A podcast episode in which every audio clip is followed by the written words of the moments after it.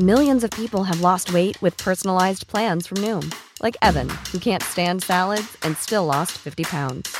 Salads, generally, for most people, are the easy button, right? For me, that wasn't an option. I never really was a salad guy. That's just not who I am. But Noom worked for me. Get your personalized plan today at Noom.com.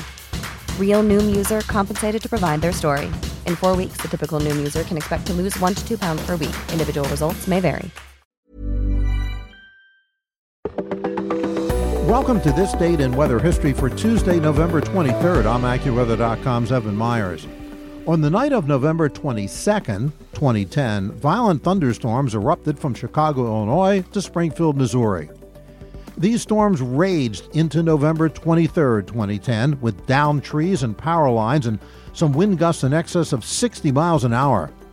Some of the hail that fell was as big as golf balls, causing massive damage to parked cars and car lots housing used and new autos, resulting in millions of dollars of damage to windshields and car bodies.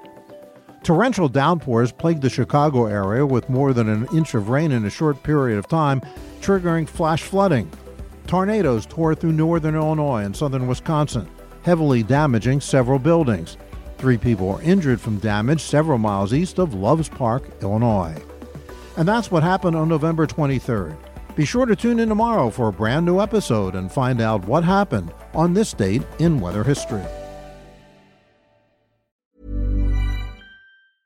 Hey, it's Paige DeSorbo from Giggly Squad. High quality fashion without the price tag? Say hello to Quince.